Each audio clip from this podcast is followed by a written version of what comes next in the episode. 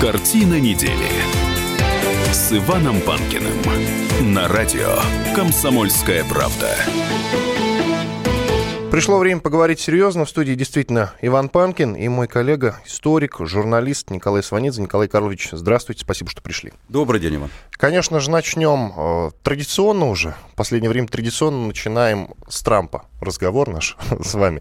Итак, Я чувствую, года 4 будем с него начинать разговор. Ну, я надеюсь, как что минимум, как будут, минимум, а то и все 8. Будут более интересные темы. Я искренне на это надеюсь. Потому что Трамп, насколько я могу судить по информационному пространству, в частности, по социальным сетям, начинает постепенно надоедать. Хотя, безусловно, он сам в России не дает э, расслабиться никому. В России надоедать начинает. Ну да. Хотя он не дает людям расслабиться, в Штатах, в Штатах ты еще не надоел. Особенно скоростью своих указов свежих. Да, вот да, он да. неделю в должности, а уже смотрите, сколько новостей интересных. Но начнем с телефонного разговора.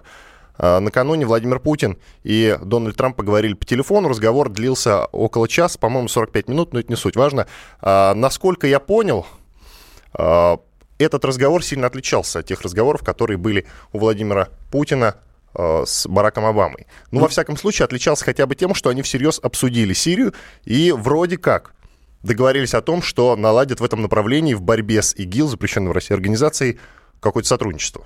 Ну, разговор был, как я понимаю, такой ознакомительный. Это был первый разговор. А, естественно, он отличался от разговоров с Обамой, хотя бы потому, что он был первый. С Обамой уж разговорено переговорено, и отношения менялись, в последние, как известно, уже долгое время они были очень плохие, личные отношения, а здесь они пока что никакие, с надеждой на то, что будут неплохими, да? Виноват. Надежда на то, что будут даже, может быть, и, и приличными, личные отношения двух лидеров.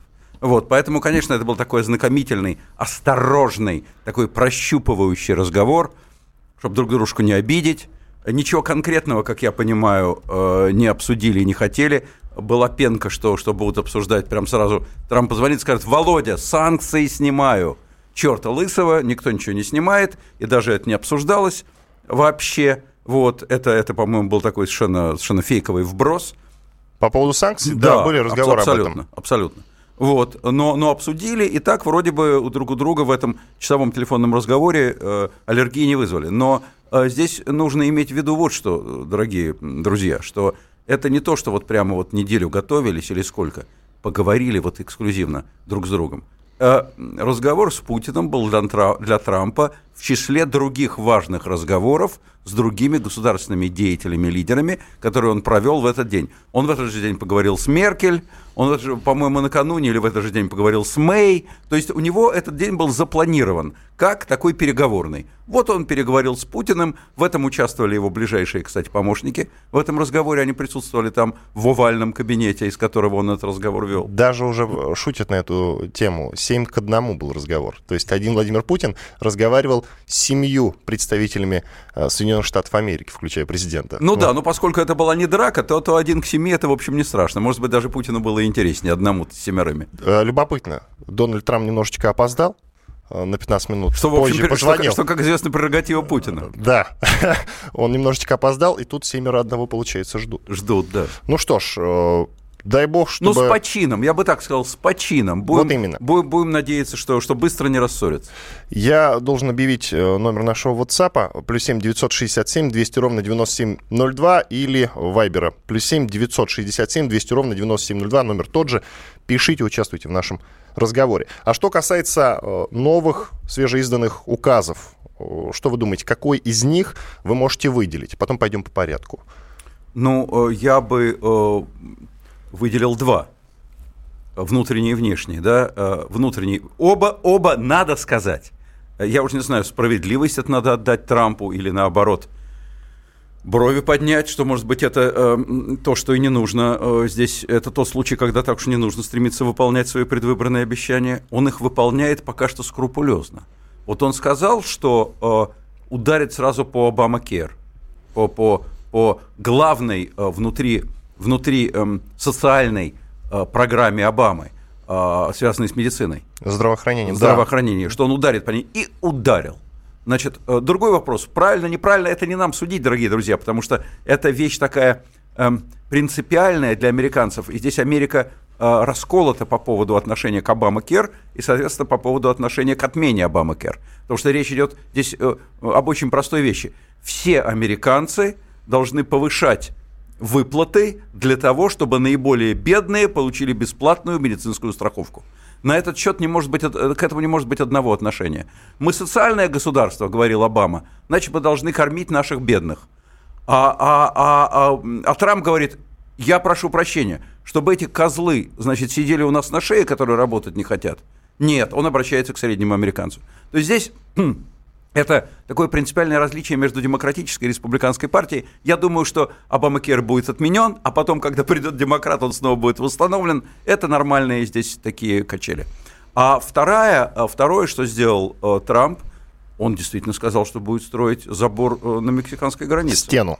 Ну да. Да, строит но... ее. Она строится с 90-х ну... годов, строилась при э, Буше, строилась при Обаме, но медленно. А ну... сейчас вроде как ускорят темп. Ну, мы понимаем, что, что это частокол, так сказать, стена, он, он не может э, решить, в принципе, проблему, тем более, что его на всем протяжении огромной американо-мексиканской границы не, не построить, там горы, там овраги, реки, Ну там, что. где горы, люди не пройдут, как известно. Люди пройдут и там, где горы. Когда захотят пройти, пройдут.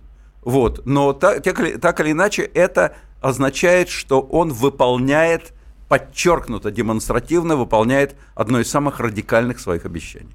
Угу. А что касается, э, а что касается э, выхода Соединенных Штатов и стран Тихоокеанского партнерства. Что скажете? Это, кстати, да, одно из, из обещаний тоже Трампа. Тоже одно из обещаний. Это, это, это тоже такой э, изоляционистский, в общем, ход полного изоляционизма. Сейчас все-таки не, не начало 20 века, а, сто лет прошло, начало 21-го, вот, полный изоляционизм невозможен, у, у штата есть огромные э, мирового глобального масштаба обязательства, самая ведущая страна мира не может отделиться от всего мира, вот, но тем не менее э, шаги в этом направлении Трамп совершает – я думаю, что это ему, конечно, очень сильно затруднит его международную политику. Это очень напугало американских партнеров и союзников разных и политических, и экономических. Но вот Трамп такой парень. Он, он очень э, экспансивный, он, он, он очень резкий, он непредсказуемый, и в данном случае он непредсказуемо выполняет свои собственные обязательства. Но в этом смысле подкупает отношение к своей работе, ну, выполняет то, знаете, что обещал. Знаете, посмотрим. Если, если, если там, скажем, э,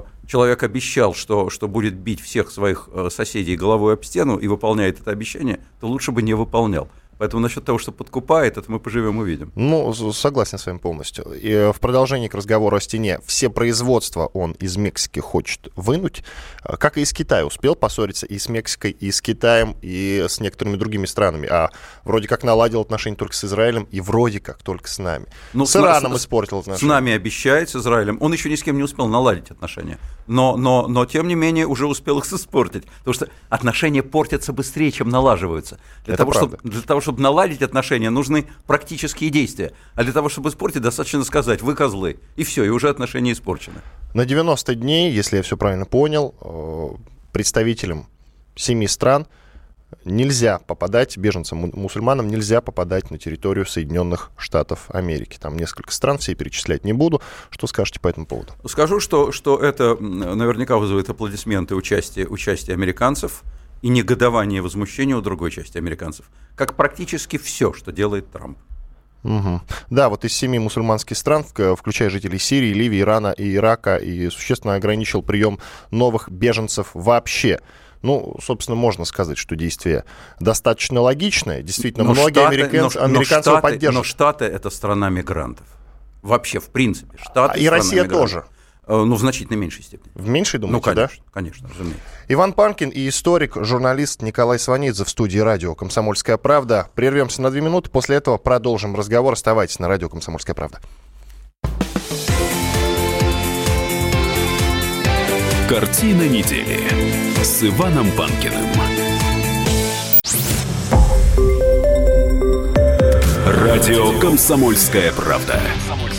Более сотни городов вещания и многомиллионная аудитория. Вологда 99 и 2 FM. Эм. Казань 98 FM. Эм. Краснодар 91 FM. Москва 97 и 2 FM. Эм. Слушаем всей страной. Картина недели с Иваном Панкиным на радио Комсомольская правда. Иван Панкин и историк-журналист Николай Сванидзе в студии радио «Комсомольская, «Комсомольская правда». Еще немножечко про Трампа и потом уже к другим новостям. Э, про Трампа вот что осталось обсудить. Он, среди прочего, действительно накануне пообщался э, со многими представителями других стран. Среди прочего, в разговоре с Терезой Мэй, он, насколько я понял, да, да, да, он э, сказал о том, что Брекзит – это удачно сложившиеся обстоятельства. Безусловно, ее это не могло задеть. Ей это, безусловно, не понравилось. А он сказал, среди прочего, что вообще Евросоюз – это зло. Ну, это я так утрирую, конечно, но в целом. А вы что скажете?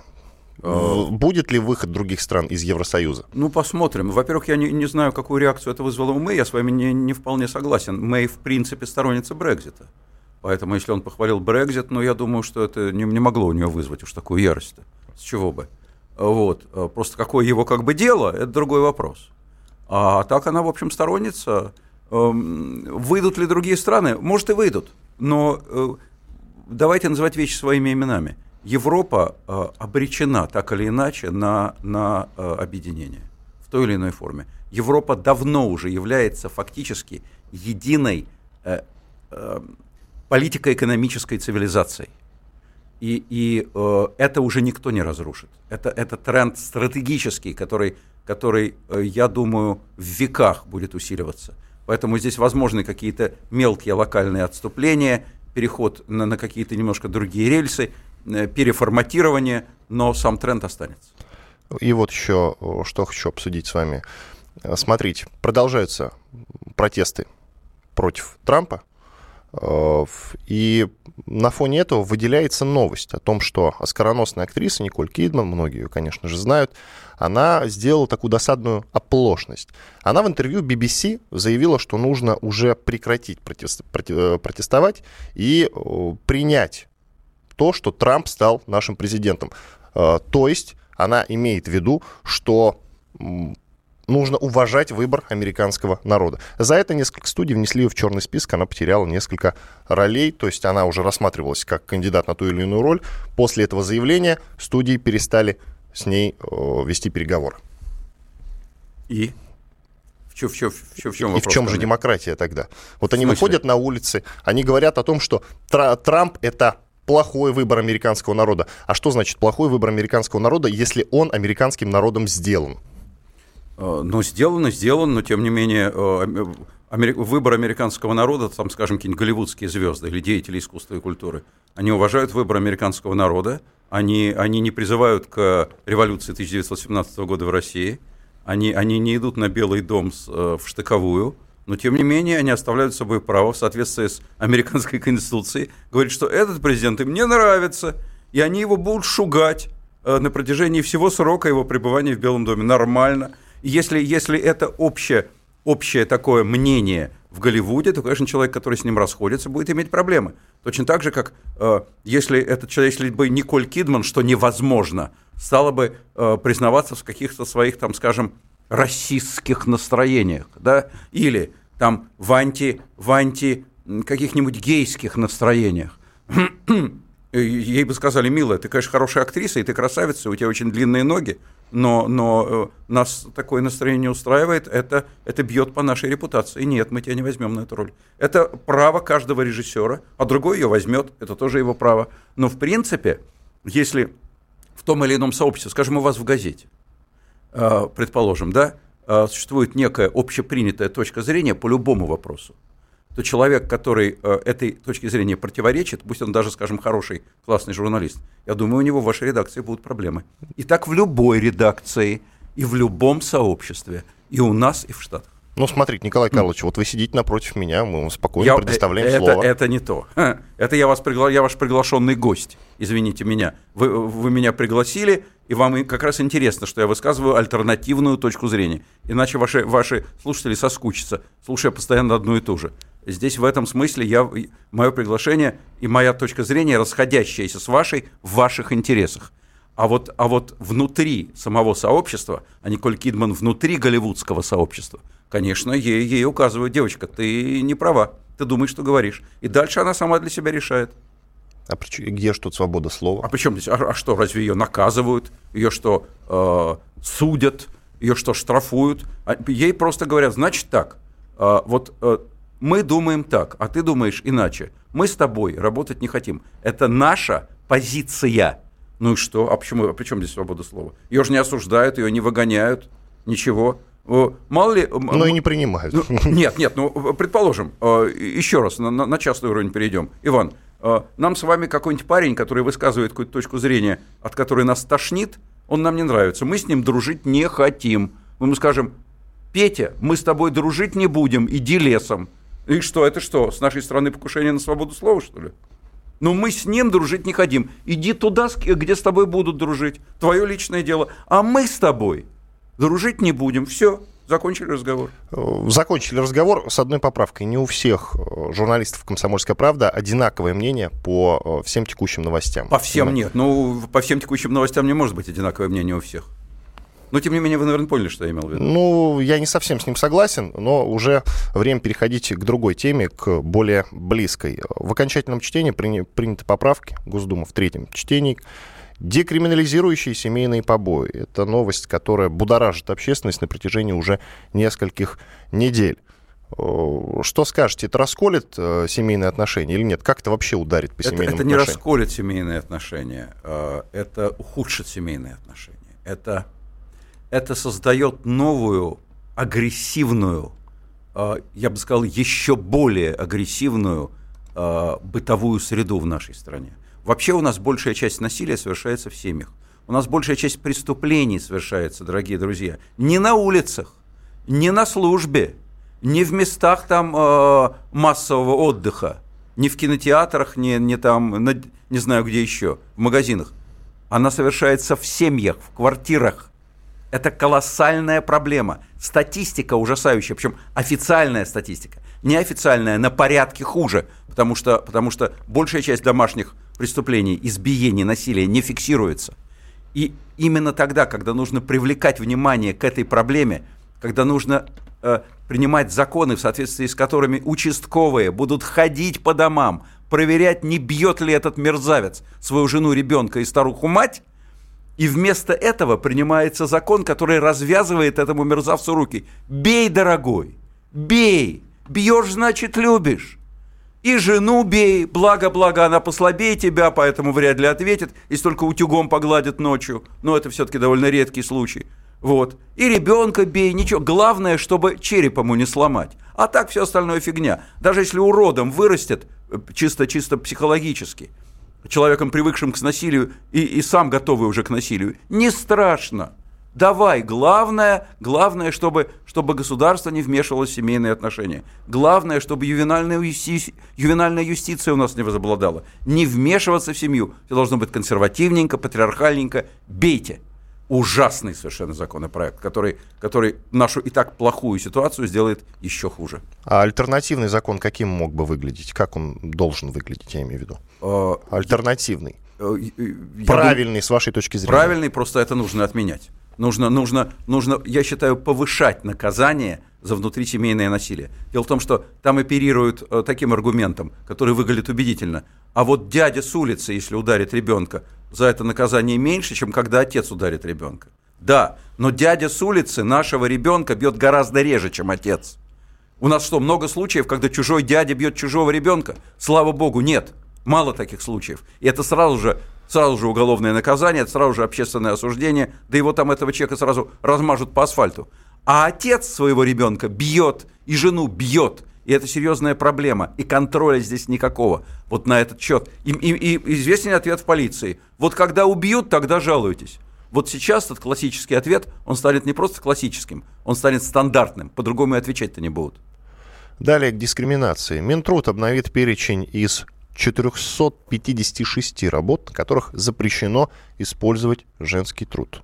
Э, читаю новость. Как следует из резолюции, в профсоюз жаловались девушки, которые прошли обучение в мореходных училищах и речных техникумах, однако устроиться на работу не смогли. Активисты потребовали устранить дискриминацию и обязать работодателей создавать безопасные условия труда работникам любого пола. Вот, кстати, человек, если э, получил образование, женщина, мужчина, неважно, почему до сих пор существует такая проблема, что он не может устроиться на работу? Потому, почему до сих пор остались женские профессии и мужские? Ну, это дискриминация.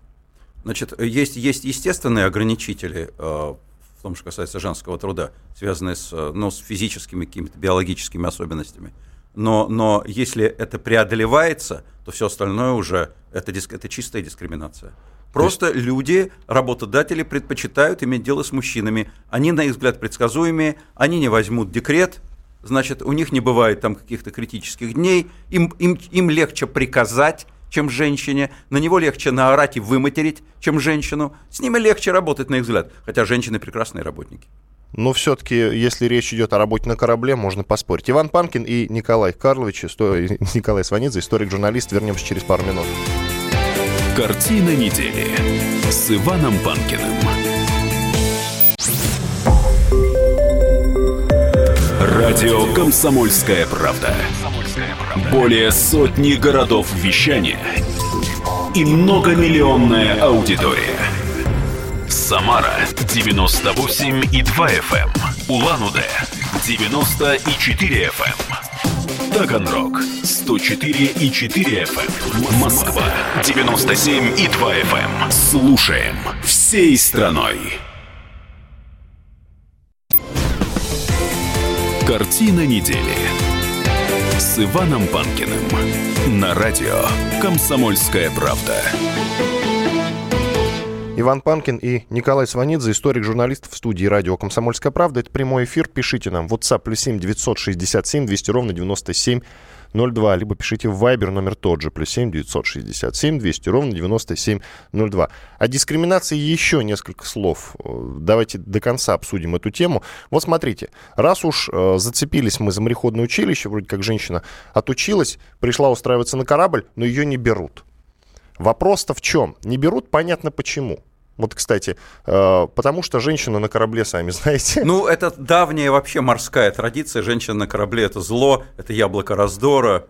Ну, это понятно. А, но здесь либо нужно с этой традицией заканчивать, либо не нужно женщину учить в мореходке. Вот, я к тому потому же. Что... А зачем ей дают образование? Да, потому что тогда получается издевательство. Девку принимают в мореходку, она там рвется, тоскует по морю, значит, оно и море снится – а, а потом я говорю, знаешь что, девочка, а в море ты с нами не пойдешь, нема дурных, мы тебя с собой не возьмем, чтобы у нас вся команда тут из-за тебя это самое. Мужики передерутся. Передралась, да.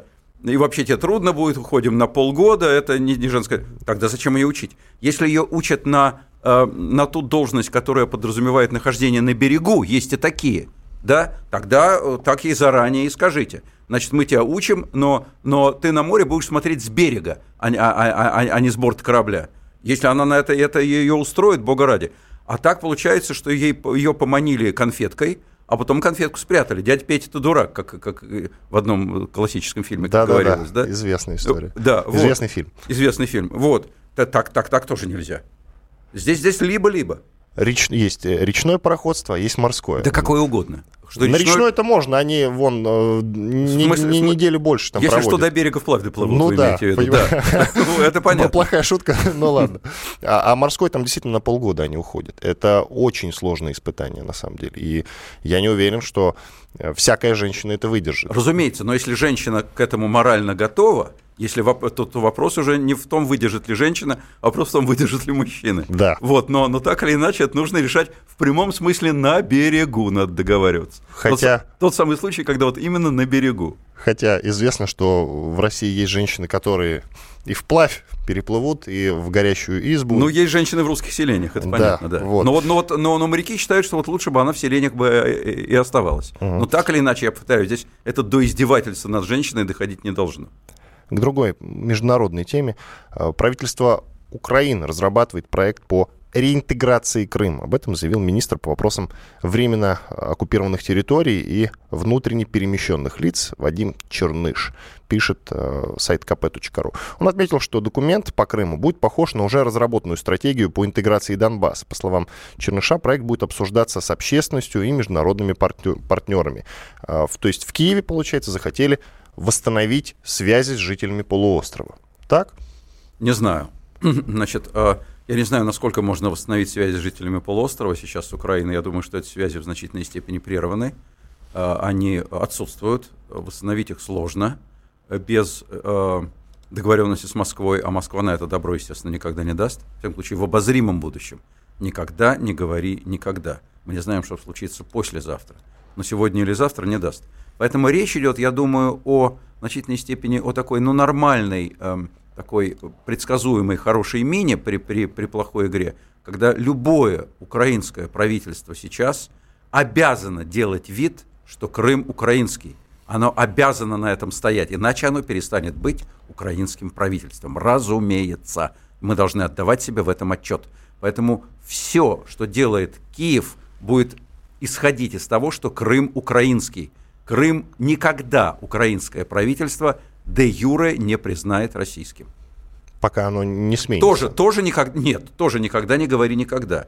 То, которое сейчас сменится, тоже не признает. Если только туда мы, мы Януковича не посадим. Да и Янукович не признает.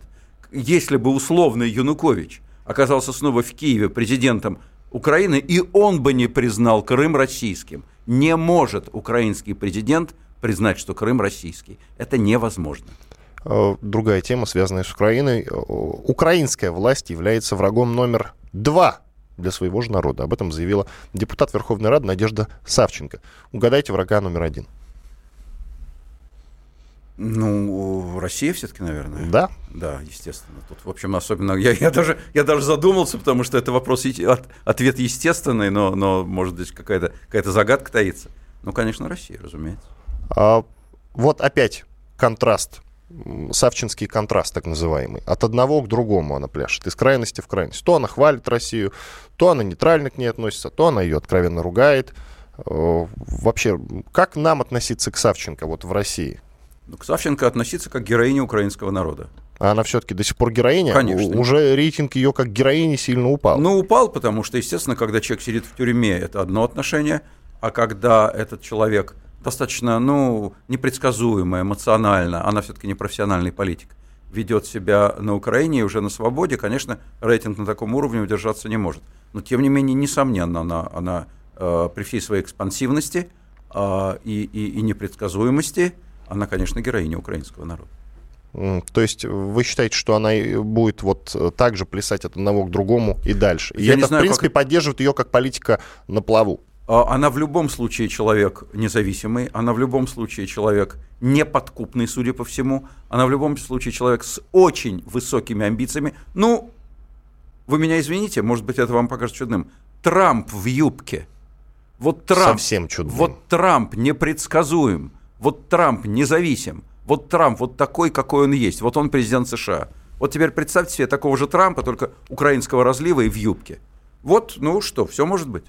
Прошла новость о том, что украинские власти отменили 9 мая, 8 марта, 23 февраля уже давно отменили. В общем-то, не совсем понятно, зачем они отменили вот 8 марта и 9 мая, потому что 9 мая, ладно, еще можно понять, по каким причинам там э, идет э, так называемая э, десоветизация, что ли, я не знаю, как это назвать, но 8 марта это международ, международный праздник, Международный женский день. Э, его-то зачем? Ну, я думаю, по той же причине. Здесь все до кучи. Здесь, конечно, много каких-то вещей, которые нам, нам понять трудно. Я бы, например, как раз удивился насчет именно 9 мая, потому что 9 мая – это победа над, над нацистской Германией, и здесь это не имеет прямого отношения к, э, к тому, что касается российско-украинских проблем. Вместе побеждали. Тогда и Украина, и все остальные республики Советского Союза э, были в составе советской армии, которая, которая взяла Рейхстаг, которая победила нацистскую Германию. Я бы этот праздник оставил. Вот. Но, но это я бы оставил. Я не, не гражданин Украины. Поэтому здесь э, я никому рекомендовать не имею никакого права. А то, что они сейчас делают, они исходят действительно из того, что все, что связано с Россией, это есть зло. Понятно, еще хочется вернуться к дискриминализации, ой, господи, а, к прошлой теме. Очень интересное сообщение в WhatsApp пришло. 10 лет работал на речном флоте, очень много тяжелой, изнуряющей физической работы для крепких молодых парней. Девушка не протянет. Факт. Кто захочет за нее делать. Да и моральная нагрузка высокая. Мужчины как-то сдерживаются от, эмо, от эмоций, иначе поубивали бы друг друга. К тому же женщина со временем накаляет ситуацию на судне. Флот весьма консервативный институт. Неспроста так исторически сложилось. Вот так. В ну, принципе, мы с вами, собственно, мы, мы с вами, вами к этому мнению уже, и, и мы пришли. Мы с вами да. это обсуждали, да. Угу. Далее от э, Валентины сообщение, тоже достаточно большое, но озвучу. Э, добрый день, Иван. Я считаю, что ваш либеральный собеседник ничего страшного в ювенальной юстиции не видит. Но я, как мать малолетнего сына, вижу, и опыт Скандинавии тоже показал, что это зло. Дети для нас, русских родителей, это святое. За них мы будем биться до последней капли крови. И, слава богу, закон поправили, услышали родительскую общественность. А ваш собеседник считает, что все родители уроды только и делают, что бьют своих детей. Валентина написала. Ну, уважаемая Валентина, во-первых, если вы считаете, что только русские родители любят своих детей, мне кажется, некоторая ошибка. А эфиопские родители, а бразильские родители, а японские не любят своих детей? Я думаю, не меньше, чем вы, уважаемая Валентина. Это во-первых. Во-вторых, э, а что, собственно, я разве призываю, призываю к тому, что государство вмешивалось в ваши семейные отношения? Если они у вас нормальные, слава богу, любите своего ребенка, воспитывайте его. Если у вас муж не дерется, я не знаю, есть ли у вас муж. Если он у вас, если он у вас хороший, нормальный человек, э, не дерется, не бьет вас, не бьет ребенка, слава Богу. А примерно в трети российских семей бьет. Примерно треть российских женщин так или иначе прошла через семейное насилие, уважаемая Валентина. Ваше счастье, что вы через него не прошли. Нам пишут еще. Николай Карлович, прокомментируйте, пожалуйста, заявление певицы Рианны. Она назвала Трампа аморальной свиньей. Ну, Рианна это известная американская певица. Очень ну, известная. хорошо, но много кто уже там выступал против Трампа, она его назвала моральной свиньей. Вы хотите, чтобы я защищал Трампа или присоединялся к мнению Рианны? Просто попросили вас прокомментировать, Николай Ну, это, это мнение достаточно распространенное среди, среди э, американского шоу-бизнеса, американской творческой интеллигенции. Я в этом, собственно говоря, не вижу ничего, ничего оригинального. Оскорбительная форма, да, ну и Трамп резкий парень, и о нем высказываются резко. А вот еще вас просят прокомментировать вот такую новость. Информатор Всемирного антидопингового агентства бегунья Юлия Степанова не хочет возвращаться в Россию и выступать за сборную. Николай Карлович, тоже расскажите, что вы думаете по этому поводу. Я по этому поводу думаю вот что. Ничего хорошего сейчас не происходит с перспективами нашего спорта. Все достаточно неважно на международной арене, а, соответственно, и внутренней. Потому что, когда наш спорт э, относился к э, таким направлениям, по мнению государственного руководства, которые, которые приносят нам очки, дивиденды, приносят славу нашей стране, вот там, знаете, в области балета мы впереди планеты всей, и бегаем быстрее, и, и катаемся лучше, и стреляем более метко – вот теперь, поскольку у нас очень серьезные проблемы, связанные с этой антидопинговой кампанией, наши ведущие спортсмены рискуют быть отлученными от большого спорта. Это их жизнь. Они ведь уже давно не любители, они давно профессионалы, они этим семью кормят. Значит, если человек не имеет шансов в перспективе кормить семью за счет того, за счет дела своей жизни, то он должен искать варианты. Она э, заниматься теорией относительности не может. Она умеет то, что она умеет – значит, она будет пробовать делать то, что она умеет, под другим флагом. Ей деваться и, некуда. И еще вот вас просят прокомментировать новость э, в нашем WhatsApp. Глава Минфина ФРГ Вольф, э, Вольфанг Вольфганг Шойбле признал ошибочным курс немецкого правительства в 2015 году, который позволил сотням тысяч беженцев въехать в страну. Что вы думаете, коротко, у нас меньше минут? Э, ну, коротко, в, Германии существует очень серьезная дискуссия на тему об отношении к мигрантам. Так же, как она э, существует во всей Европе, она существует и в Штатах тоже. Она и у нас существует. Везде, где существует серьезная проблема миграции, существует очень серьезная дискуссия по этому поводу. Иван Панкин и историк, журналист Николай Сванидзе в студии радио «Комсомольская правда». Спасибо большое, Николай Карлович, что пришли. Спасибо. Я уточню, что вечером будет более полная запись нашей программы. В 20 часов послушайте обязательно. До свидания. Картина недели с Иваном Панкиным.